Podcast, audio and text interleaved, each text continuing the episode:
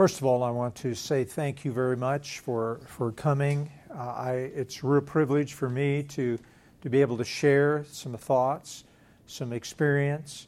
Um, I know we have lots of different opinions here, and uh, I'm, I'm, I, I understand that. I'm going to share with you kind of my flavor of it. You may disagree, but that's okay. That's why we're why we're here to, to learn and to grow.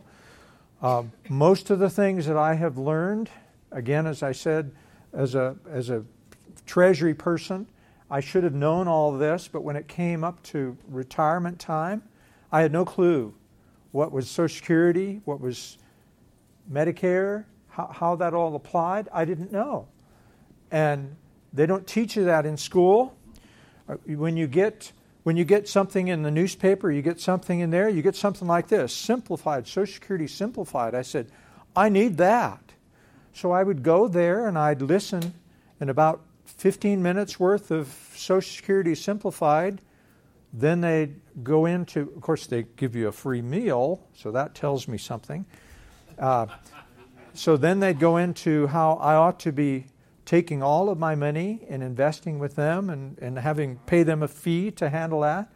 So I said, okay, where am I really going to get that information?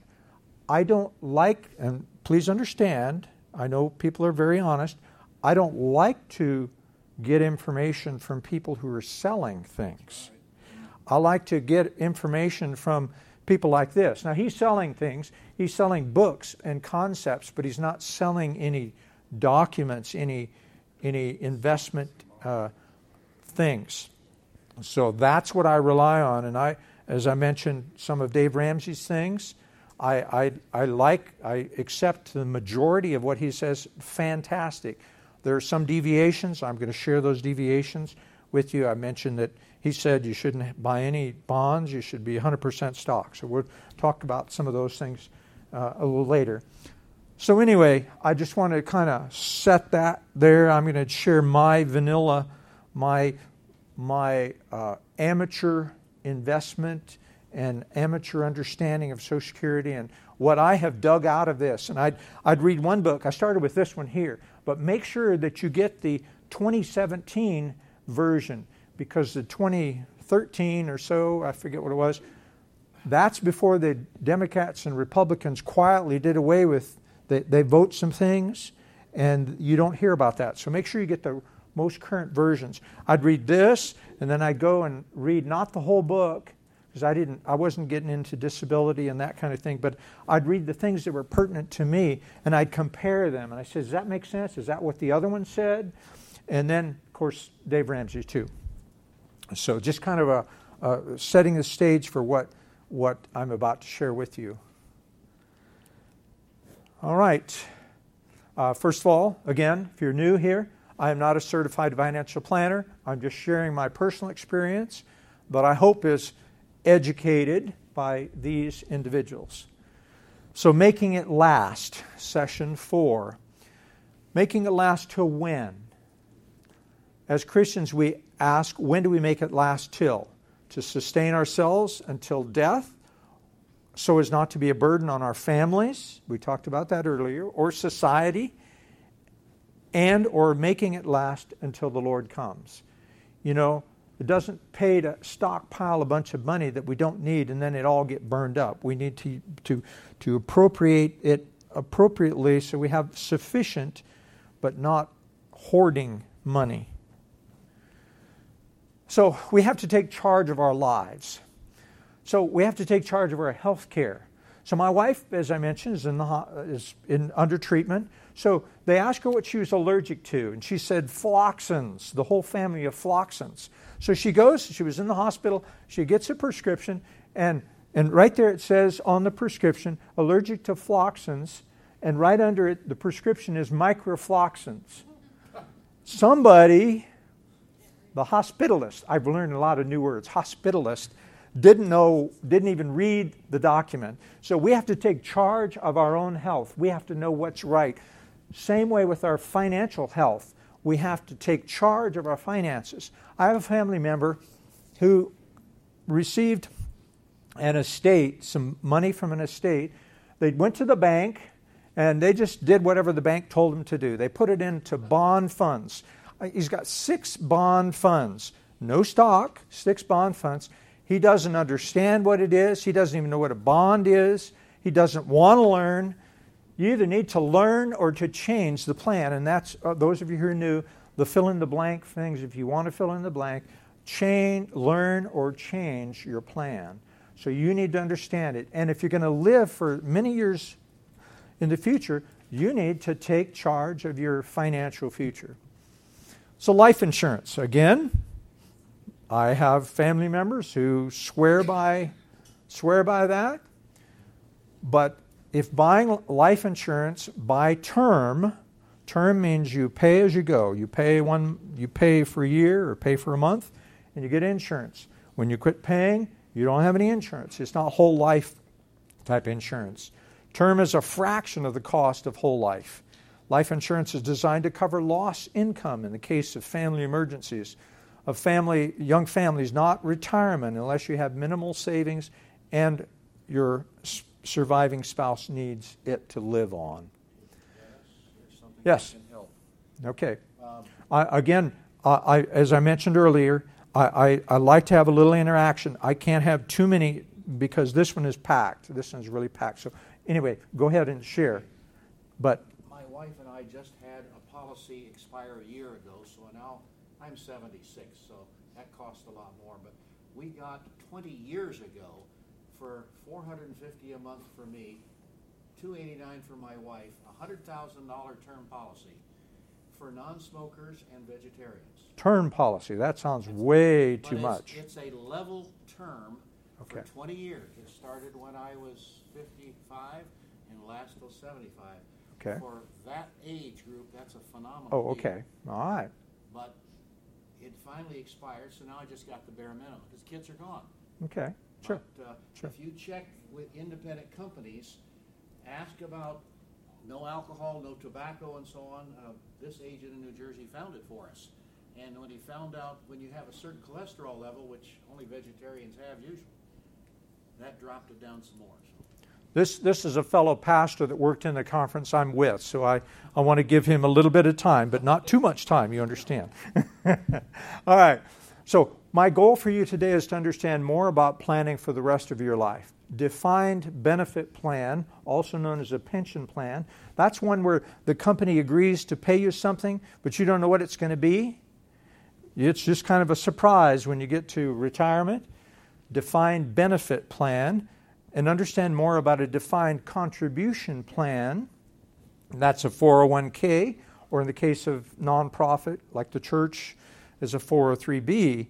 And that's where you ha- get a statement and you know how much money is in there and you have to vest to get to lock that in. I'd like for you to understand more about Social Security plan that so you or your spouse can provide for another 20 to 35 years after retirement. So now, so let's say why the 20 to 35? I'm, I've got people dying in the 70s, and I'm 69. So you know, I'm thinking, okay, that's if you retire at 65, 20 years is 85, but I want to live to be 100. So I'm going to tell you how to live to be 100. I'm going to get into meddling a lot, a lot of your, your pocketbook and your health too today. So to be eligible for Social Security, and we have some people that come in, immigrants coming in, they have to have 10, the equivalent of 10 years or $1,360 a quarter of course, if you make 5,000, 6,000 in the first quarter, that qualifies for the whole year. So 10 years to get Social Security. And in the olden days, we used to encourage the pastors to get out of Social Security and then, then to get back in. The reason why we asked them to come out, they had to pay double what the rest of the people have for, for Social Security. And that's a big chunk, 15.3%. So Social Security full retirement age, FRA, you'll see that full retirement age. So, when is the full retirement age? So, I'm 69. So, I was born in 1950. So, I was my full I reached my full retirement age at age 66. But if if you're beyond that, you're younger than that or yeah, younger than that, then you'll see it just a spread of 1 year. So, when should I take my Social Security benefits? Somebody asked me that yesterday, and I said, that's what I'm going to cover today. So, they're, I hope they're here. I, I, I don't remember exactly the face. Yes? Okay, good, good. All right, great. All right, so early, age 62 to age, to age 66, if you, you need the money now, it's hard to make ends meet and you can't continue to work. Physically, you're not able to work. Secondly, you don't need the money or you would just invest it. In other words, you're independently wealthy. Most of us are not that, so we don't have to worry about that. Or your health is poor and you don't expect to live into your late 70s or 80s. Those are the people that should retire early. Now, the majority of the people say, Man, as soon as I get to 62, I'm quitting. I'm going to retire. I'm going to start drawing Social Security. So, when should you take it? 66 or full retirement age, 66 in months. If you haven't saved enough, and how much is enough, we're going to talk about how much is enough. Uh, each year that you work, you can have opportunity to save a little more. You want to avoid the earnings penalties, and uh, we'll show you what those penalties are in the next slide. You want to postpone paying taxes on your Social Security because you plan to work on, and you're concerned about your spouse's future. And I've inserted here, I hope you can see it in the back there. I always encourage people to move forward because I have lots on the slide and it's a little hard to read. So I'll read it to you. But if a spouse dies, the survivor takes the higher of the two Social Security payments at 100% of whatever that amount is. So if I'm, if I'm making $2,000 and my spouse is getting 1000 if I die, whoever remains gets the 2000 You don't get both. Okay? All right, so here's the penalties. And this is the penalty that you have if you retire early. And I was talking with someone today. I've been talking to the, the receptionist here about retirement. I've been talking to the, the, uh, the maids. And uh, anybody who wants to listen, I'm, I'm willing to talk. About. I'm sorry to be in your way here. Normally I stand in this post here, but you're right here. I'll, I'll try to stand here so you can see. But if you plan, if you retire at age 62, if you retire before your full retirement age of 66, you're going to get penalized. Every dollar you earn over $17,000, $640 for 2019, you have to pay back. Every $2 you earn, you have to pay back half of that. You have to give back 50%. Now, do you give that back? No. They just suck it out of your next check. They just do that. And you may, you, it comes to the end of the year and you earn too much, you might not get Social Security payments for several months until they catch up with that. In the year prior to full retirement age, you'll have to get back $1 of every $3 earned over $46,000.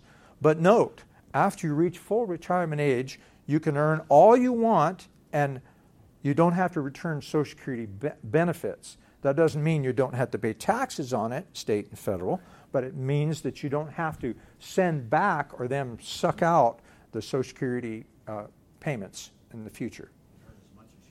Yes, you can earn as much as you want and not be penalized from Social Security office. So here's what it means to, to wait. So here's an example at age 62, and most everybody wants to retire as soon as they can, so they get 1500 but if you wait one year, just one year, you get 6% more. I got this from a table, so I don't, I don't know, the math doesn't look too straight for me, but it's approximation. 6% more. The fill in the blank thing is 6% and 8%. So 6% between 62 and full retirement age. So every year you get 6% more. So you're able to put more money in savings and you're, you're able to increase your Social Security payment. So between 62 and 66, you get 25%, 24% more. So it goes from 1500 to 2000 a month. Then if you go beyond that, you get 8%. And then it continues on until age 70 where it stops. And that's why I put 71 in there. You don't get any more. So it doesn't do you any good to wait beyond age 70 to start collecting Social Security because you don't, you don't uh, it doesn't benefit you. You may as well take that money and start investing it. That is for life. It does not go up. For life. Well, there is a cost. There's a than cost of living. Cost cost of living adjustment. Start out at fifteen hundred, you're that way. Yeah, yeah. You you lock in that lower amount. You just get the cost of living adjustment for whatever. So you're penalizing yourself by just that that eight year period there between 62 and 70 if you can manage to go on. I had I did the seminar one time and somebody said, "Well, I know what you did. You waited till you're 70 because you wanted to max out every dollar." I said, "No. I retired age 66 and two thirds, and I'll show you where I fit in, a, in the percentile chart." So, the final breaking point. There's different different numbers, but the final the financial breaking point for early retirement age 62 is 78. So each year's Social Security payments, yeah, have a cost of living adjustment. I mentioned that. But the idea is that if you plan to live more than age 78, then you're better off to work a little bit longer or to not retire uh, early. Okay? So, Medicare application at age 65. Now, full retirement age is 66 or beyond, but at age 65, you need to apply for Part A, hospitalization. It is free, it doesn't cost anything. But if you're getting employer insurance, you can have the card, but you never show it to anybody because your company takes precedence over Medicare. And they will actually, if somebody uses it, they'll back bill your company, and your employer will say, Why didn't you use your medical card instead of using your Medicare card? But it's free within a three month period before or after your birthday. When you cease working and come off your medical, you must sign up for Part B, medical, and Part D, drugs, or you will have a premium penalty increase until you do for D. Now, D is not very much. We're paying like $17 a month each for D. Plus, there is no Medicare available until age 65. So, people retire at age 62, they've got to go to the open market, try to find health care for three more, three or four, three more years at least. I'm sorry? Unless, unless you're disabled, yes. That's very expensive. All right. So, here's where people fit. I'm going to look at the men's side first. I'm sorry, ladies. But uh, age 62, look at 50% of the people retired age 62. But did they know about the advantage it would be to just wait out just a little bit longer if you can? The reason I retired at age 66 and two thirds, I had spent 44 years working for the church. I was getting tired. It was time. The newer, younger generation needed to be uh, filling that place everything was going good. I chose to get out when things were going good. I was already 66 and two thirds. So, you know, I, I picked, I picked uh, between 63 and full retirement age. Here, almost more than 80%, maybe like 85%. I'm sorry, about almost 80% on the men's side. 80% of the people retire before the full retirement age. And then here's the full retirement age. So right here is the penalty period. All of this is penalty. So full retirement age is right here. So I retired right about uh, right about there, 66 and two thirds, just beyond. So I'm at the 97th, 95th percentile, even at 66 and two thirds. So that just shows you the benefit of, of, what normal people do. They don't understand this. It doesn't get shared in the in the seminars. How that the importance of just hanging on a little bit longer if you can. We'll talk about how long to hang on to. Social Security future and importance. Social Security will be, in my opinion, will be solvent because it has to be politically. Yes. Democrats and Republicans don't want to deal with it. They don't want to be the bad guy. But all they'd have to do is move that. I understand, I've read, move that from 67 to maybe 68 and it would solve the problem. Supposed to run out of money in, in 2034, 2032, something like that, and we'll only get 75 cents on the dollar. I don't know if that's supposed to be the existing people, but the fund's supposed to run dry at that time. Not only a benefit of a monthly check at retirement, but for possible disability needs. But the biggest is Medicare paying 80% of health care costs. 80% of health care costs. We'll talk about Medicare in depth a little, long, a little later. One incident without Medicare could wipe out your entire life savings without it. And that's why we encourage the pastors to get back on Social Security uh, after uh, the last several years. So, how to find out what you will get from Social Security? Now, several years ago, um, they used to send us every few years, they'd send us a, a summary of what we get at age 62, age 65, age 70, full retirement age, and age 70. I'm going to stand over here now, so I won't stand in people's way there. So then they started to do it every year, and now I guess, I don't know if anybody gets that anymore or not. Yeah, Wayne? There you go, right, that right there, and that's the website. That's why I put it on there for you. Uh, you have to log in. You have to give all kinds of information. You got to, you, and by the way, all of these slides at the end of this presentation, I will give you the website that has all of these slides on it. All of the slides of all five presentations, and tomorrow I'll do likewise because I knew that this is highly complex and a lot of detail, and I want to make sure that, that you get it. So you go on there, and it'll give you that information, but you have to put in a password, and you better keep the password. You put in Social Security It'll ask you where you lived last. Uh, of the four places, which place did you live? And it, it just wants to check you, make sure you you are who you say you are. Go through the process, create your own login password, and yeah, there we go. So each year, that's the word each, can retire separately, or one can retire and get a spouse allowance on the other. Uh, 66 at 66, uh, age 62, if the spouse is younger, it makes a whale of a difference between uh, if the the two people are, are various, varied in, in age ages. Uh, with a reduction, if you if they retire, if the spouse retires before the full retirement age, there's a reduction for them. Until they both uh, retire on their own, if both spouses are eligible.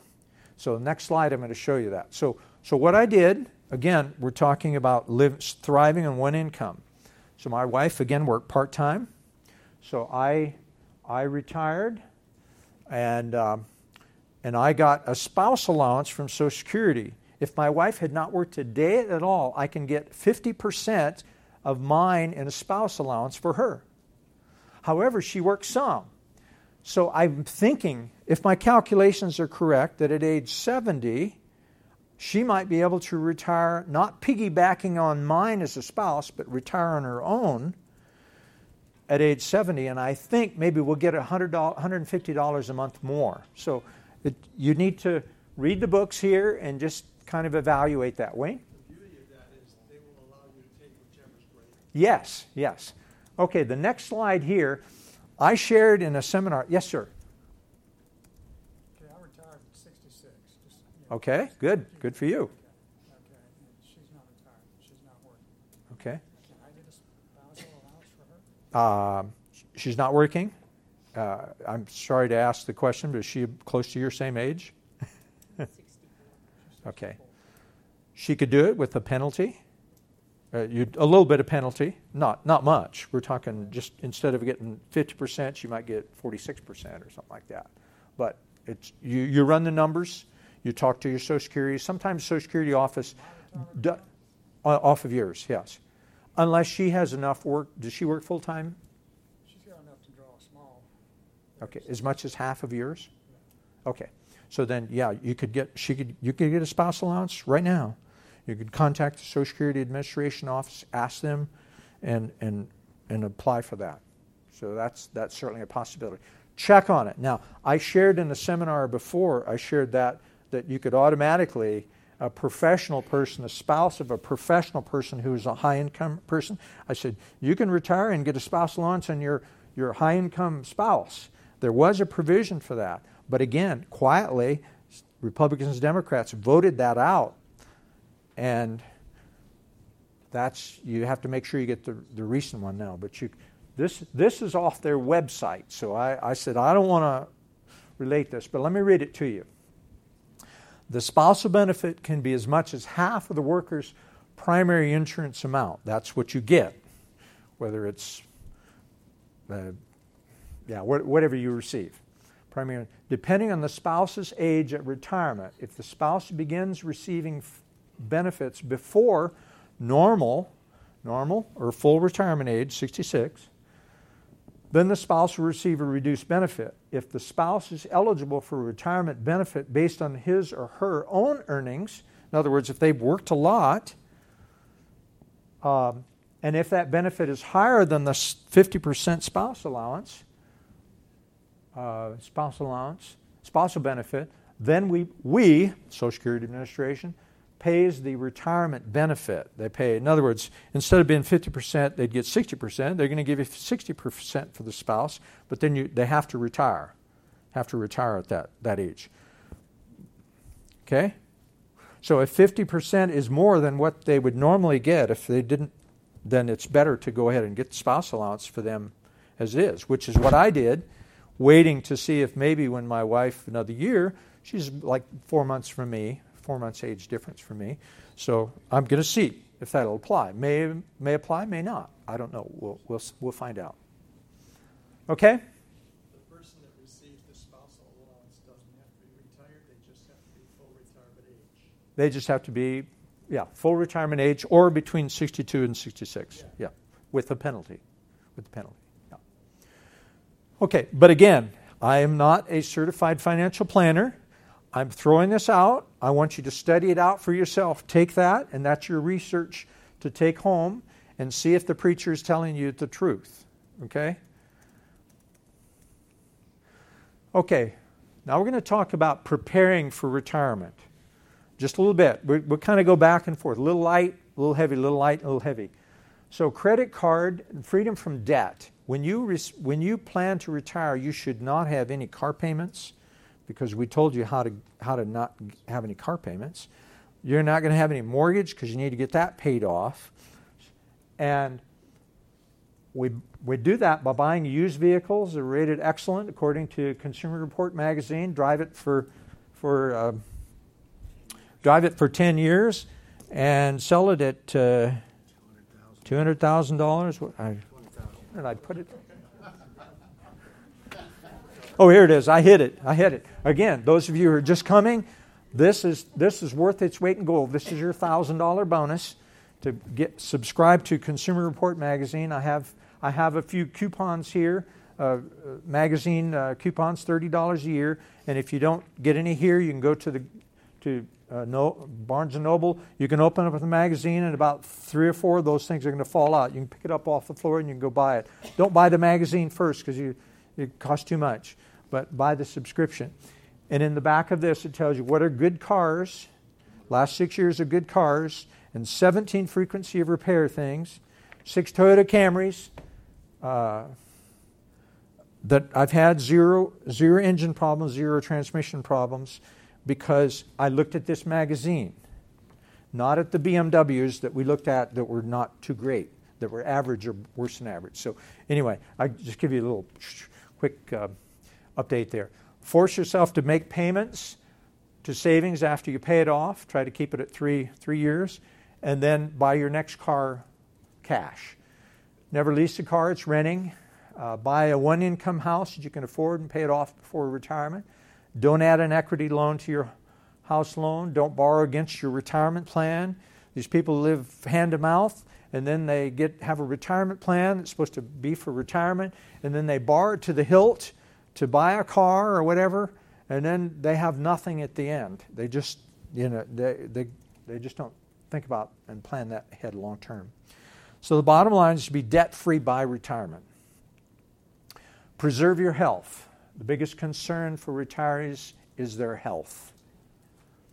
Now, Medicare, I'm on Medicare, my wife's on Medicare.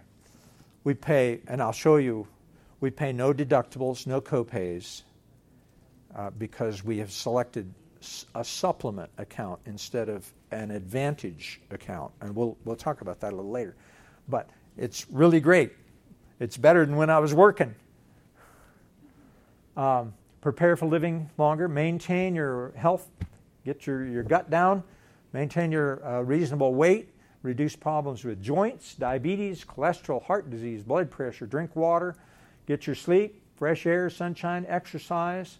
Uh, do your lawn mowing. I have I don't have a ri- riding lawnmower. I have a, a walk behind, self-propelled, but it's walk behind, and I can turn it up fast. uh, think safety, eye ear protection, dust mask, gloves. I hear some. Uh, I, I, have some hearing aids. I, I didn't think about that when I was younger, and I didn't wear all the protection I should. Don't wear them all the time, but at least I, I can. Hopefully, I can hear your questions a little better. Um, stay off the roof in retirement. So many people that retire and they get on the roof and they fall off and break their back or die or whatever. Stay off the roof. Pay someone. Use supportive shoes. Just take care of your health. That's what I'm saying here. So you can live to be 100. Preserve your health. Uh, we've, we were trying to do uh, the plant based diet, considering organic, non GMO. We take our lunch, uh, save money, take my lunch to work. I did. I'm retired two and a half years now. Develop a consistent exercise plan. Walk, don't run to save the joints. Um, take the steps. Exercise only the muscles that you want to keep. You understand that? Only the ones you want to keep. And I heard the, the gentleman in the health. Anybody go to the health one yesterday morning? He says he says the ladies upper body. You need to do some some, so, so we've got some little weights, some five pound weights. We're doing exactly what he says um, because we need to make sure we have mus- good muscle tone. Preventative medicine, dental, physical exams, floss your teeth. They say that that can keep you from getting heart disease. Flossing your teeth, keeping that infection out. Take your vacations, find a relaxing hobby. Buy long term health care insurance. Wow. Uh, that covers uh, home care, assisted living, nursing home. Dave Ramsey says, I'm not listening to a salesperson, but Dave Ramsey says don't buy it until you're in your 60s or later. Some people start, somebody sells them, starts selling it to them at 30 years of age. So buy it at 60 or later. So we have that. We, we had a little group plan in the church for a while, and, and we started that, and then they, they didn't continue it on, but we're, we're locked in for a little bit of help there. Investment definitions. There's a lot of definitions here. I'm going to run through them quick, but uh, this is on the slide thing. I'm not going to take a whole lot of time here. I, I want to spend some time talking about some of the other issues, but bonds. People think when you're investing, you're gambling. You're just you're just gambling because that stock market's going up and down on and they say that it goes up and down based on which side the president gets out of bed. There's no emotion to there's no reason to the thing. Uh, they, they fear the trade in China and it goes chew down and then you know goes up and down. But right now it's down, so it's a great time. It's on sale. Stocks are on sale right now. This is the time to buy to start getting into that. So anyway, bonds and stocks Bonds are a debt investment. Stocks are an uh, equal distribution of a partial ownership of a company. Those are the ones that fluctuate a lot. The bonds are debt. They're, they're, they're kind of plain vanilla. And Dave Ramsey says, don't buy bonds. Well, I, I have a few bonds because I, I, I like to, I don't like the, all the gyrations that, that stocks do. A market Mark, money market is investment with short term maturities with quick access to money. It's kind of like savings account, but a little different. A mutual fund is a group of stocks or bonds or both, so it's diversified. It's got several. Index funds are a mutual fund that's designed to track or match a market, such as the S&P or the total stock market. I have a, a fund, a private fund, uh, with, with uh, Vanguard, it's one of my favorite companies. It has lower fees. And there's, there's one fund called the Total Stock Market, and I like that. I like tremendous diversification. It's just everything. And they have an, a total bond market, if you like that, too. A target fund is something kind of new in the last few years, and it's based on your age. And it's, we'll, we'll look at what a target fund is because that's important. Um, diversification means spreading it around, not buying individual uh, uh, stocks. That's where the, the, the risk comes in. When you have those individual stocks, you buy them, they go up this time, but when you diversify, you got some going up and some coming down, and, and hopefully they're kind of smoothing out a little bit. But you can make a lot of money, individual stocks, but I don't know anything about picking a stock, and most people don't. So I don't recommend buying individual stock. I say buy a mutual fund or an index fund. Uh, tax deferred means you you don't if it comes out of your check and it goes into an account you don't pay taxes on it. So let's say you have a couple hundred dollars taken out each pay period, and it's tax free, and then but you the, the government wants their taxes at some time. So when you pull it out, then they're going to tax you. But it can grow tax free and that's the whole concept of growing tax free. A Roth IRA is a deposits after you pay tax, but it grows forever as long as you and and you pay no no uh, taxes on the growth of that, the interest that it's or the growth that that is. So that's a, a wonderful thing. Dave Ramsey says put all of your money, maximize all you can put in the Roth IRA before you use a tax deferred. Yes. Yeah, okay. And we'll talk about what a minimum distribution account, required minimum distribution. And I'm in the process right now of setting up a Roth IRA because my my where the fund in the church is going to take out across all of my funds. My Roth is in there, and they said the only way I can preserve that is to take it out. So I'm putting that with Vanguard, just setting up a, a separate little uh, a Roth IRA. Uh, dollar cost averaging. I, I want to spend a little time on this dollar cost averaging thing. The concept of dollar cost averaging is, and is the idea that on this certain day, see, it's May, June 1, I'm going to put $100 in the stock market or, or investments, bonds, stocks and bonds. July 1, I'm going to put $100 in. August 1, I'm going to put $100 in. September 1, I'm going to put $100 in. The stock market's going like this. People are getting scared because it goes up. Oh, I'm not going to put it in because it's down now, or it's up, down, whatever. Dollar cost averaging is you don't look at that. You just put it in there $100, $100, $100. The idea is that sometimes you're going to buy high stock in the stock market, mutual funds. Sometimes you're going to buy low. But overall, if it continues to go up, you're going to be better off because you're consistently saving time after time. Wayne? Really quickly, if you start out with an $18 cost on a mutual fund, at the end of the year it's $18, but you'd have dollar cost averaging all along. You own more shares after that 12 months, which puts you in a better position. Yes, yes, okay. So I don't know if I followed all that, but anyway, I'd have to see the numbers go down. I'm a, I used to be a math a math major, and then uh, you know calculus did me in, so I, I just stuck with dollars. They're easier to, to count than calculus than the area of a donut. Uh, EFT, uh, I'm, I'm just dabbling in that. I didn't understand about that. My son in law, he says, Dad, you need to get into EFTs. And I said, What is an EFT? I understand a mutual fund, but what's an EFT? The best, uh, I took a little seminar, and it, it's, it, I think what it is is you're buying stocks in a mutual fund versus you're buying with dollars in a mutual fund, and you do it more quickly. So I don't know. I'm still working on it. I'm gonna I'm gonna dabble with just a little bit of money to just see how it how it's working. But but it's very similar to mutual fund, buying a mutual fund. Okay. The best time to plant an oak tree is today. So if you don't have any money invested, I have three documents here. Know nothing investing. And even though I'm a business major, I didn't take any class in investing. I just, what I learned is kind of what I learned, and what I read, what I listened to. I've got three documents.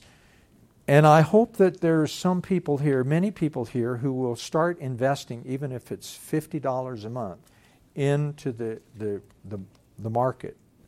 Uh, so, know nothing investor, that's where most of us are. The other one is for millennials. Is, these are all from the Kiplinger magazine, which is Money Magazine. It's called Start Investing Now. Uh, yeah.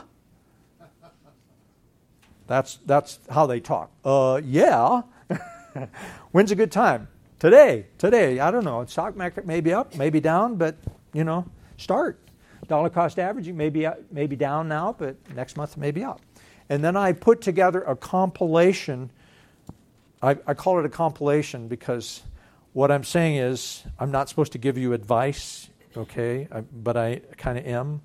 And, and, and I, I call it a compilation which says, I've got it from all the smart people here, and I just put it together for you, and you kind of pick and choose and compare this with the articles, with the books. All right. Uh, comment, question. Somebody had their hand raised. Yes. I was going to mention that the stock market itself, on average, goes up far faster than anything else. Um, this is a report since 1920 clipped out of a newspaper. Even in the 1930s, it, it went down 0.1%. The 40s, it went up 9.2% every year, average. The 50s, 19.4. And skipping up here, Jimmy Carter years, it only went up 6%. Reagan years, 17 and a half. Okay, we're going to look at some of that All here. Of these things, they're going up. This is why he's saying investing is far better than putting in a bank account or anything like that. Like he said, yesterday, the day before, the, the stock market, if you invest it, like you said, in mutual funds, it spreads it out in many funds. You're not tied into one area like transportation or utilities. Well, those are good ones. They stay level fairly. But anyway, it's you can count on it on average. Like last year, it went up like 16%. This year, not so good, but Yeah. average is wonderful. Yes. Okay. The experts say they recommend 10%. The U.S. average is 5% of money going into savings. Uh, I understand that Albert Einstein, I, I really like Albert Einstein, he's a smart man. I, he's supposedly quoted as saying that the, the eighth wonder of the world is the benefit of compounding interest. So we'll, we'll look at that in a, a chart in just a moment. Save for emergencies. You got to keep some money in cash for emergencies. In 2018, the maximum, I, I need to put that, get that 2019 out there, but it's not much difference. You can put up to $25,000 of tax deferred or Roth money if your company will do Roth, uh, Roth also. The church, the church employees can do the Roth as well. The Roth must be payroll deducted uh, after tax, but now, but then tax free forever. That it can grow forever. And we add extra to your retirement. You can you can add do more than that. When I, when I was getting close to the end, I was doing thirty percent in in my retirement because I was behind the eight ball. I I was trying to catch up. Um, the matching, the, how many have a match with a 401k with a match? Uh, that means the employer, like in the church, they give you 5% base, 5% of your income goes into the fund, into the 403b, and then they have 3% match, which means that if you put 3%, you take personally out of your check 3%, they will match that. If you don't match it, they don't give it to you. So it's like 100% interest. Let's say it's $100.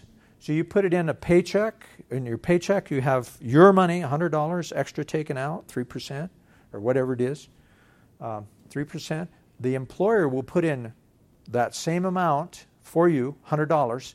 That's 100% interest in one day. One day, not one year, one day. And you can't go back once that pay period's over and say, oops, oh, I missed, I should have done that. And I have employees, and I'm sad to say I've had some church employees to say, I can't afford to have that 3% deducted. You can't afford not to. That is just so important. 100% a day in, in uh, savings. So,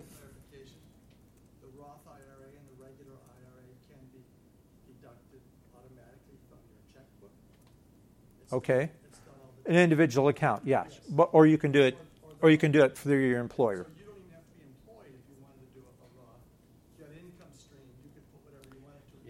Yeah, you have to have an income. You have to have an income. If you're self-employed, and then you can you can do that as well. Okay, uh, payroll deduct so you never see it. That is the beauty of savings. So if you have your employer can deduct that from your check, that is a wonderful thing. Each time you get a pay raise, add a percent or two. So Dave Ramsey suggests working towards 15% payroll deductions. The path to success is payroll deductions. So why invest in equities or stocks? Jesus talked about the parable of the the the parable of the whatever Talents. talents. Thank you, thank you. I, I need a preacher here to help me. Parable of the talents, and he said, at least you could have done something with that money. The one who put it under his mattress, which is kind of equivalent to putting it in the the the uh, passbook savings at what it used to be one tenth of one percent. I have some money in the credit union. I'm getting about one tenth of one percent. Why do I have it in there? Because I just want to have my my vacation money in a separate spot. I can just get it any time, so uh, it's okay. But uh, equities have had a known track record, despite all wars and calamities. There's been no 10-year period with a loss through all the major wars and major crises the First World War, the Second World War, the Korean War, the Vietnam War, whatever, the Iraq War, all of those, the Depression, all of those, there's never been a 10 year period when it's gone negative. So it t- talks in Ecclesi- Ecclesiastes about seven or eight different things, you know, try to spread it around. Hence, in, as we translate it today, mutual funds or index funds.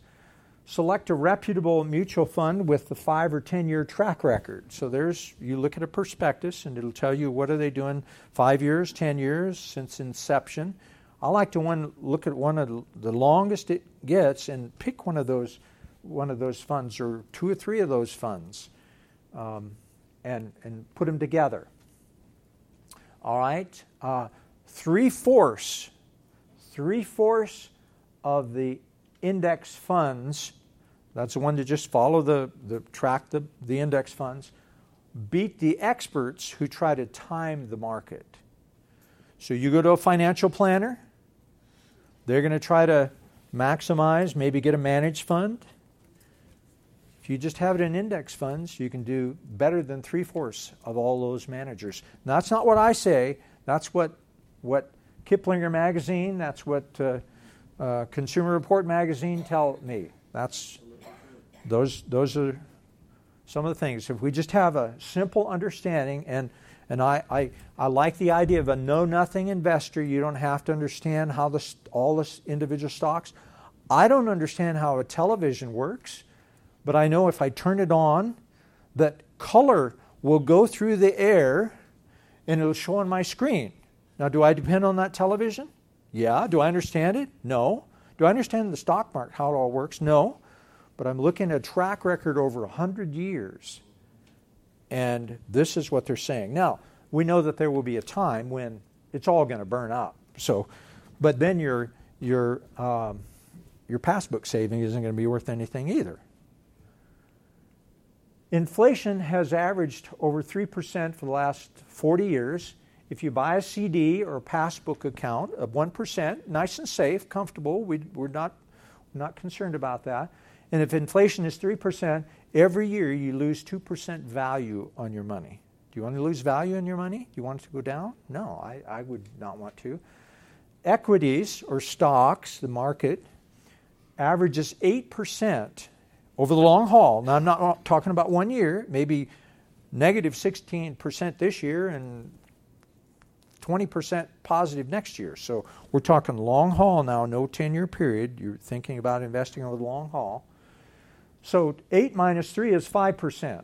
So that's good, even if it's a Roth or whatever, or, or, or tax free and you have to pay tax on it. You take out 20% of that, you bring it down to 4%. That's, you're going in the proper direction.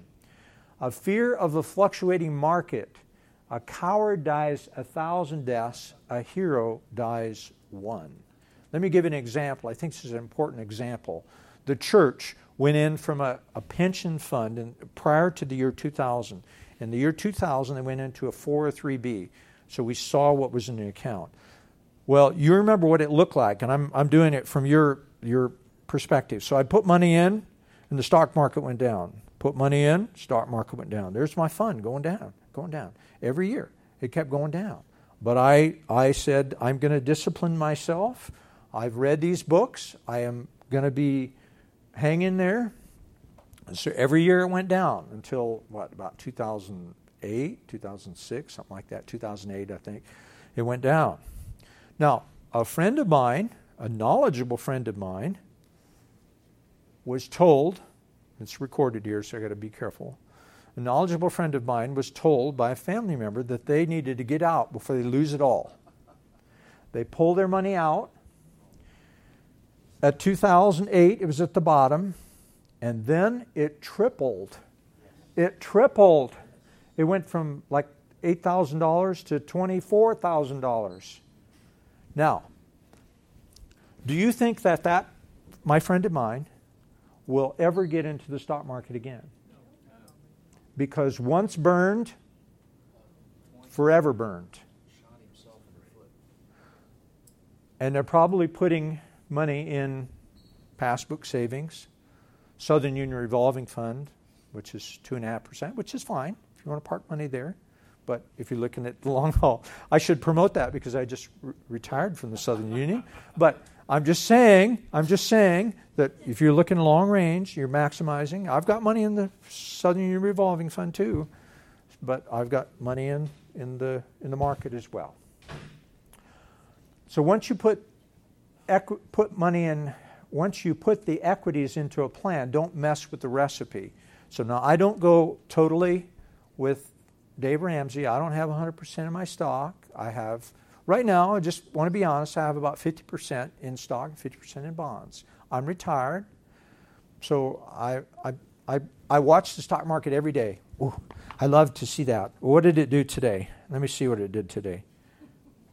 Well, yesterday it went down, I think. And it's been going down. It's lost about $1,000 in a few days, last days, but I don't care. I don't care. Oh, it's up 41, the Dow is up $41 so far today. We do, you don't know what it's going to be but I, I look at it, I look at it every day. I'm interested, seeing kind of where, where it's going, but do I make a change in my plan? No. No, because I'm thinking long range, 10 years. Dennis, that 10 year window is critical.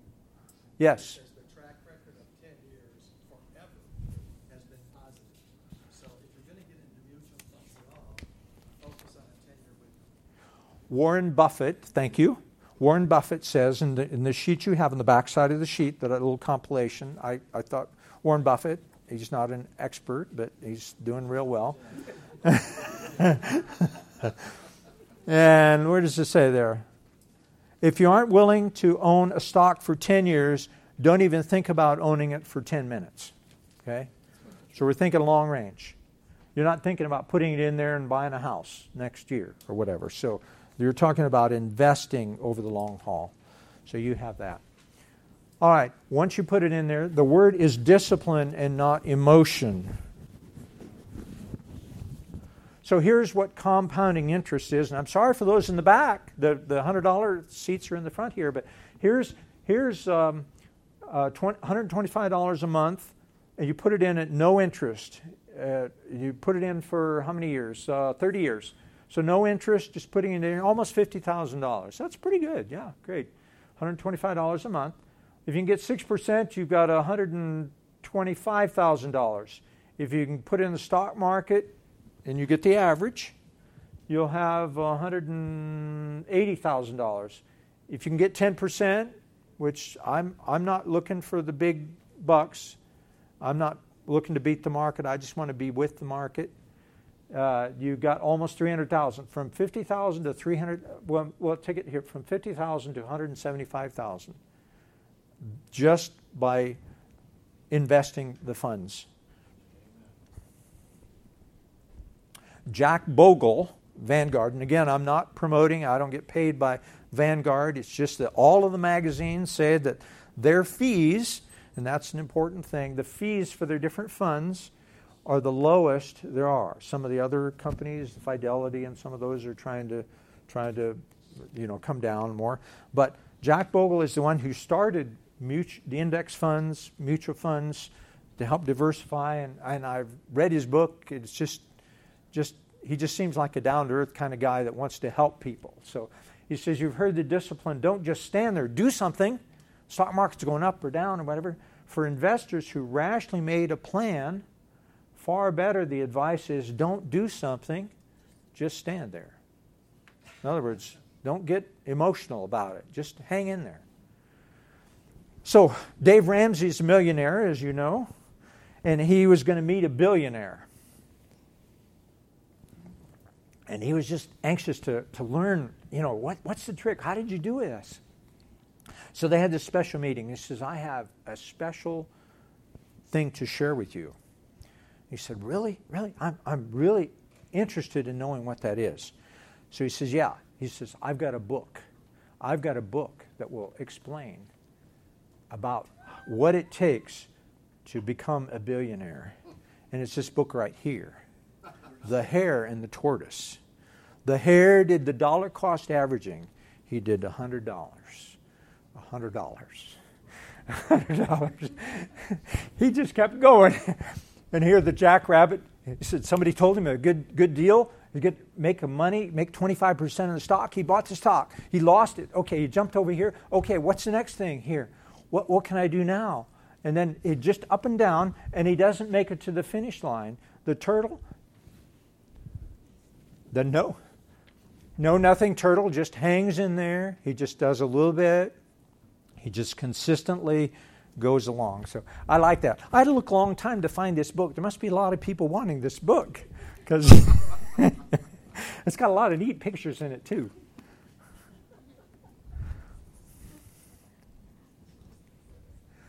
The key to stock market success isn't your timing of the market, it's your time in the market. In other words, dollar cost averaging, just hang in there, do a little bit at a time.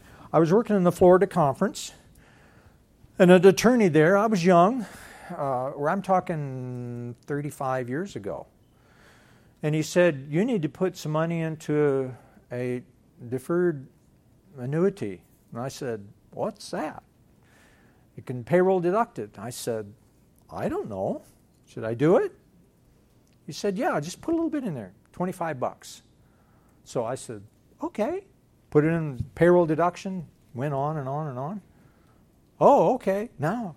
And then before you know it, it was $16,000 in there over the number of years. And I said, wow, you know, I, I learned a lot from him, but I should have been doing a whole lot more, and I should have understood more about this kind of thing so I could maximize better.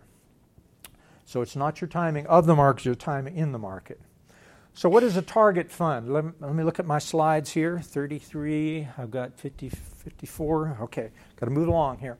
So, target fund, this is what happens. So, if your retirement age is, is uh, like 2020, you're close to retirement, then you're going to have uh, 58% in stocks, so close to the 50 50, and the others in bonds. But if you're farther away and you have more time, time to grow, if you're 2030, you'd have 75% in stock. The beauty of a target fund, and Vanguard has it, Fidelity has it, other funds have it, and what they do is they adjust it every year just a little bit and bring it closer and closer to they call it fixed fixed funds or bond funds. They just move it a little bit closer to so it matches up with this. As you get older, it automatically stabilizes more because you it kind of locks in the, the benefit of the stocks that you've had over the years. So, how not to run out of money? Does it take, somebody said to me, I need a million dollars before I can retire. I don't know if I need a million dollars or not. That may be stockpiling, maybe not enough. Maybe I need two or three or four. I don't know. So here's, here's a simple formula. I used to be a math major, but I like to keep it simple. So let's say your annual earnings are 50 grand, single income, certainly not six figure income. But you want to have 80%. How can you live on 80%? You don't have a car payment, you don't have a house payment, You don't. Uh, you're not saving for retirement because you're going to be in retirement. Uh, so you can live on less. Your taxes are less. School or college. Yeah, kids are gone. Yeah, yeah. So if you have a pension plan, there's nothing in there because you may or may not have a pension plan. You have to look at your own thing. Social Security benefits, you find out what it is. You go on the Social Security thing and you see, and this is assuming a couple thousand a month.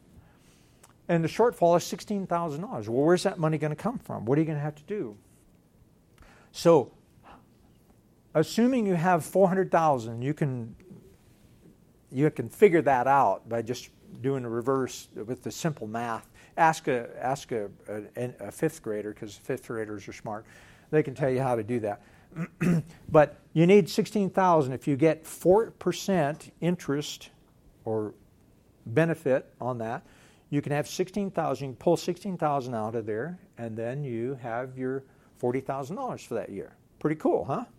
So this case, this scenario, this little example shows that you would have to have 400,000 in savings. You don't have to have a million for your personal thing and we we don't need a million dollars. We can have less than that. If it earns 4%, then there's no change in your total savings. Or you can purchase an annuity with a payout of the same amount. So I was told that I need to uh, talk about the charitable gift annuities, which pays for the rest of your life um, um, through the church or, or through ministries in the church. You can get a, a, char- a charitable gift annuity or other annuities, bank annuities, and I'm not familiar with that, but I mean, that is certainly an option. You can invest in stocks and bonds. Some years are going to be less, maybe zero, maybe negative. But the idea is the experts recommend withdrawing 3 to 4% of your fund in this, not more than 3 to 4% of your fund, and you should, should not run out of money if you have it invested in stocks and bonds. If you have it in passbook savings, yeah, you're going to run out of money. Uh, but make sure you have some funds in liquid cash in case, you know, for a couple years maybe to, to tide you over. So now, currently, between Social Security and, and the small pension I have working for the church from previously, I have a, I am not having to withdraw any money from the 403b because I, well, I don't need it. I'm actually putting money into savings in retirement, 10% into, of my Social Security. I'm, I could use it all up, but I don't need to. I have a car, I got a house, it's paid off, so why should I buy more stuff? So, anyway, if you don't have to pull anything out, the 3 to 4%, that's even better. Okay, uh, so investment tolerance. Oh man, I am I'm looking at my watch here. Conservatives don't like risk, but in order to preserve, they need to understand they have to take some risk. You can't do passbook savings and, and, and, do, and live a lifetime 20 to 35 years beyond retirement, uh, retirement date. Moderate, willing to take some risk, aggressive, uh, attempt to get the greatest gain, but may be tempted to take too much risk. And I believe that the prudent investor needs to be all of these. You need to be aggressive, maybe do what Dave Ramsey says in your early years, in your 20s, do 100% stock, but as you get older, move more of that into fixed funds. Uh, investment magazines, AARP magazine says that uh, if you do it yourself, if you have 50,000 invested over a 20 year period, if you do it yourself, which is, I kind of consider myself a do it yourself person, you'd have $132, $132,000 the annual fee is zero because I'm doing it myself. If you have a robo advisor, that's let a computer, you go with the company and they automatically handle that for you. You may, it may take uh, 6000 of that money. A financial advisor, uh, take maybe 1 or 2%. They want to take all of your assets and invest it in their company. Well, I, I, can, I can do that.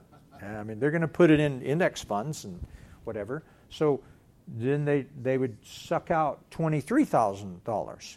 Now, I have another family member who called me up and said, I have a great deal. I've talked to an investor, And they promised me that I'm going to get 4 to 5% a year. And there will be no downturn, even though whatever happens to the stock market, I'm going to get 4 to 5% a year. Uh, there is a statement that there is no free what? There's no free lunch. Okay? If what I just read, the magazine said I get 8%, if I'm willing to belly up, to have a little discipline, and they're going to give me 4% because they're going to they're going to experience experience the ups and downs for me because they're going to hold my hand okay? I don't want to give up 4% a year for that. That's just my personal opinion to give up that. So anyway i'm just throwing it out for you to think about as a possibility that you might be able to do something yourself without having to pay this. Now, can you manage your own money, uh, uh, retirement plan money? It all depends. Now, depends is not something you wear. It all depends. It's an attitude. It's an attitude. If you're financially savvy and you're willing to monitor it, put your put a plan together, let it go? Yes, you can do it. If you're not financially savvy and would rather do something, you don't care anything about it, you just want somebody else to handle it for you, then no. Hire, hire them. You're going to pay for them, but hire them. And if you have considerable funds or complex holdings, then probably the best to retire to hire a trusted financial advisor. Okay? So there's some socially screened funds, but there's not too many. And that means the no tobacco and alcohol and others. So somebody said, Well, do you feel bad just going with the total stock market? I say, Well, you know, how many Budweiser uh, uh, Budweiser uh, stocks are in there? I don't know. Maybe maybe a half a percent. I don't I don't know. But I I guess uh, do the best you can.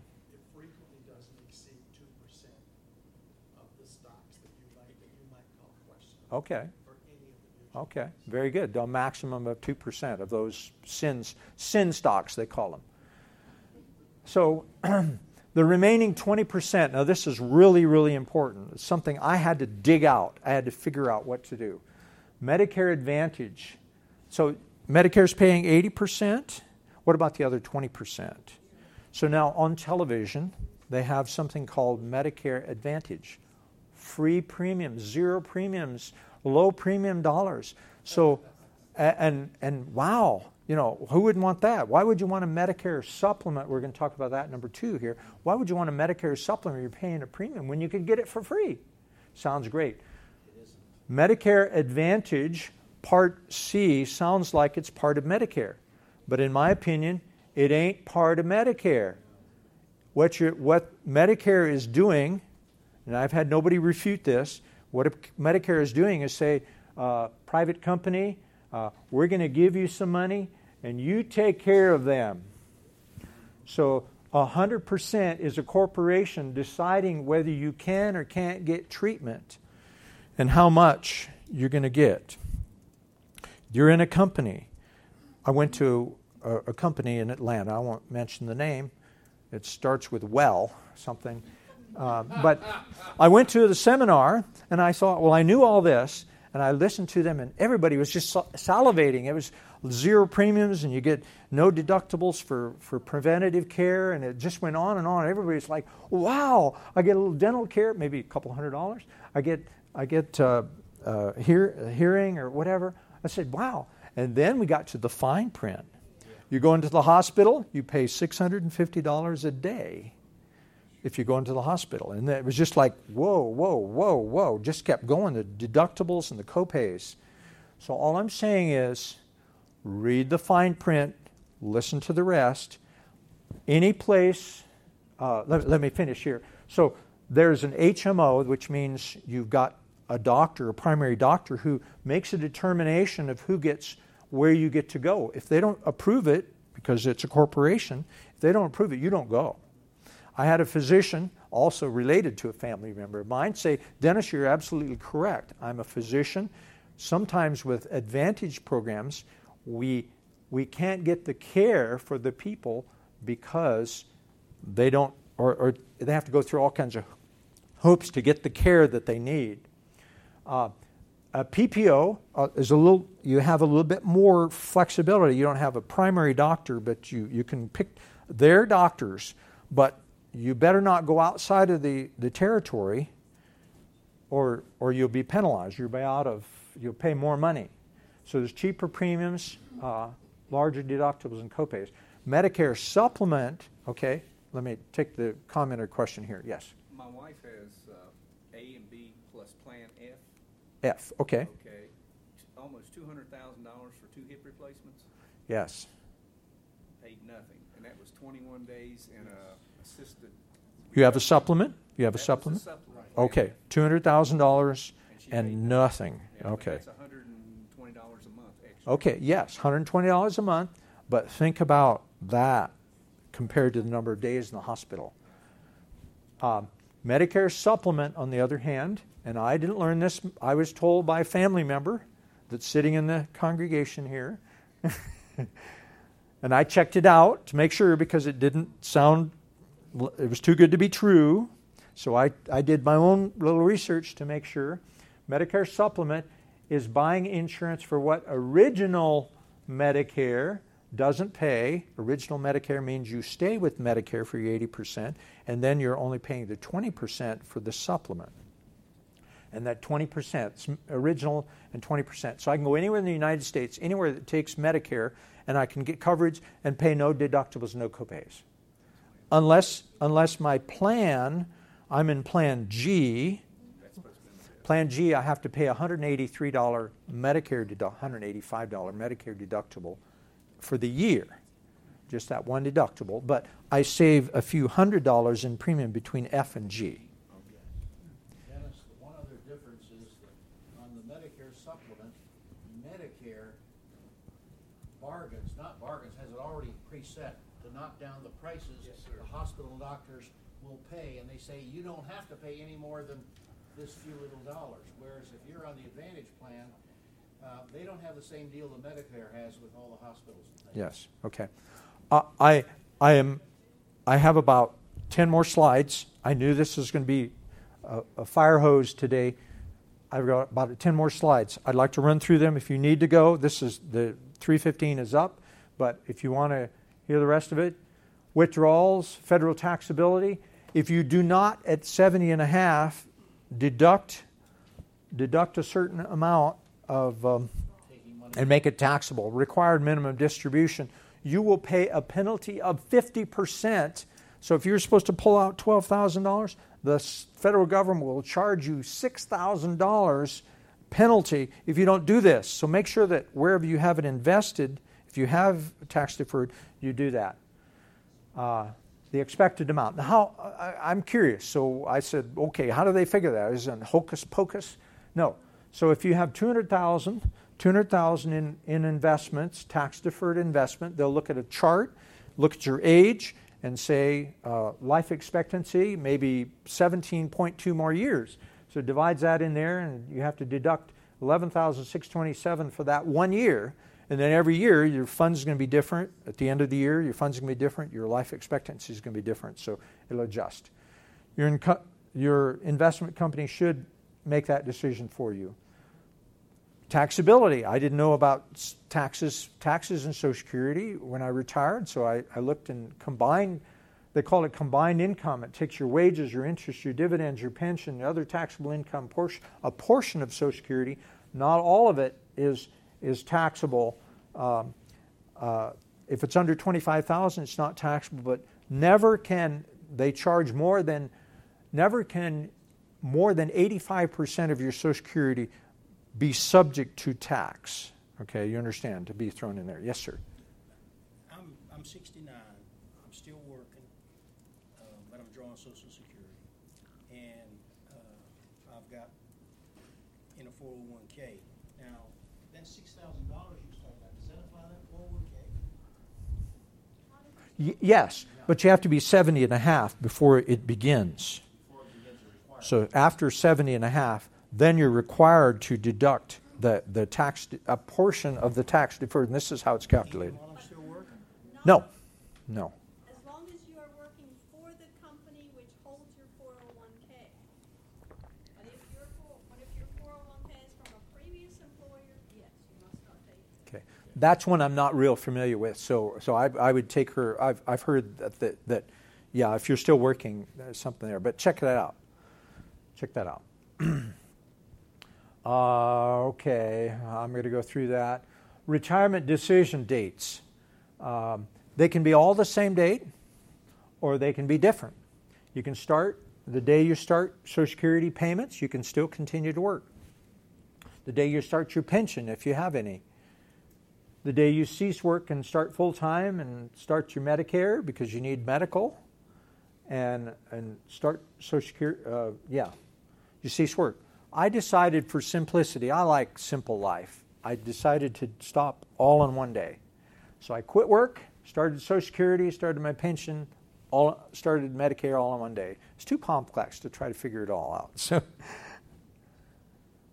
uh, in my opinion, uh, my opinion number one ideally it's best to work until full retirement age because most of the benefits begin and the penalties cease at that time. Retire when things are still going great. Don't wear out your welcome and start slipping on your duties. I know people even denomination employees that i know administrations saying i wish they would retire but you know you can't talk to them now. They could work till age 99 they got to they got to falter on their job but you know I, I wanted to leave when things are things are going good. We are not indispensable. Take some take some virtue in wanting. Some people take some virtue in wanting not to rust to uh, rust out, but to wear out. Neither should we wear out our employing organization. Leave with dignity. Plan to spend several years doing what you'd like you and your spouse want to do while health is good. Travel, grandkids, hobbies, teach, part-time work, even teaching a, a seminar like I'm doing here. It's kind of fun. There is life after retirement. Uh, in my opinion, number two, remember that when you retire and you have been an authority in your job, pastors, administrators in the conference, you're highly respected, and now you become a nobody. Understand that you're get yes. My, my mother has been working, and now they're trying to get her pay to be lower, and she seems to think that they're just trying to kick her out. That that can very well be. Try to lower your income, move you to another job or something, take less responsibility. That that could be a sign. I don't know for sure, but or maybe they're having financial problems. I don't know, but yeah, something to look into, something to think about. So understanding you're getting older, there are three stages. There's the go-go stage, where you travel, you want to do see the world, and we've kind of tried to do that all along. So if we come to retirement and we keel over dead, we've already we've already experienced some of those things. Um, so the slow go, you want to settle down and relax, and then there's the no go time, the assisted living or the nursing home. But don't let yourself be frustrated. You're getting older, and your body and your mind are going unless you, you know, unless you read a lot of books and you exercise a lot. So keep keep healthy. Money is like manure. When it's piled up, it stinks. Do I need a million dollars? Do I need two? Do I need three? You don't know until you do the simple math of how much you need and how you're going to get there. But when it's spread around, manure, I grew up on a farm, so I know when manure is spread around, it does a lot of good. But if you pile it up, it's going to stink. You're going to hoard. So, tithing and retirement, it's what I, uh, half of your retirement, if you work for somebody else, half of yours was paid by your employer and you paid the other half. So, Social Security, half of that your employer paid, you paid the other half. If you have a pension, that was totally paid by your employer, so that could be that would be subject to social, to uh, tithing. Um, in a defined contribution plan, a little more complex. When they give you five percent, you got three percent you put in and three percent match. It's like, okay, it's a mathematical formula, but you know, can we outgive the Lord? Somebody said. So, you know, do the best you can. But I, I wanted to just kind of go through this mental gymnastics of trying to trying to ask myself these questions.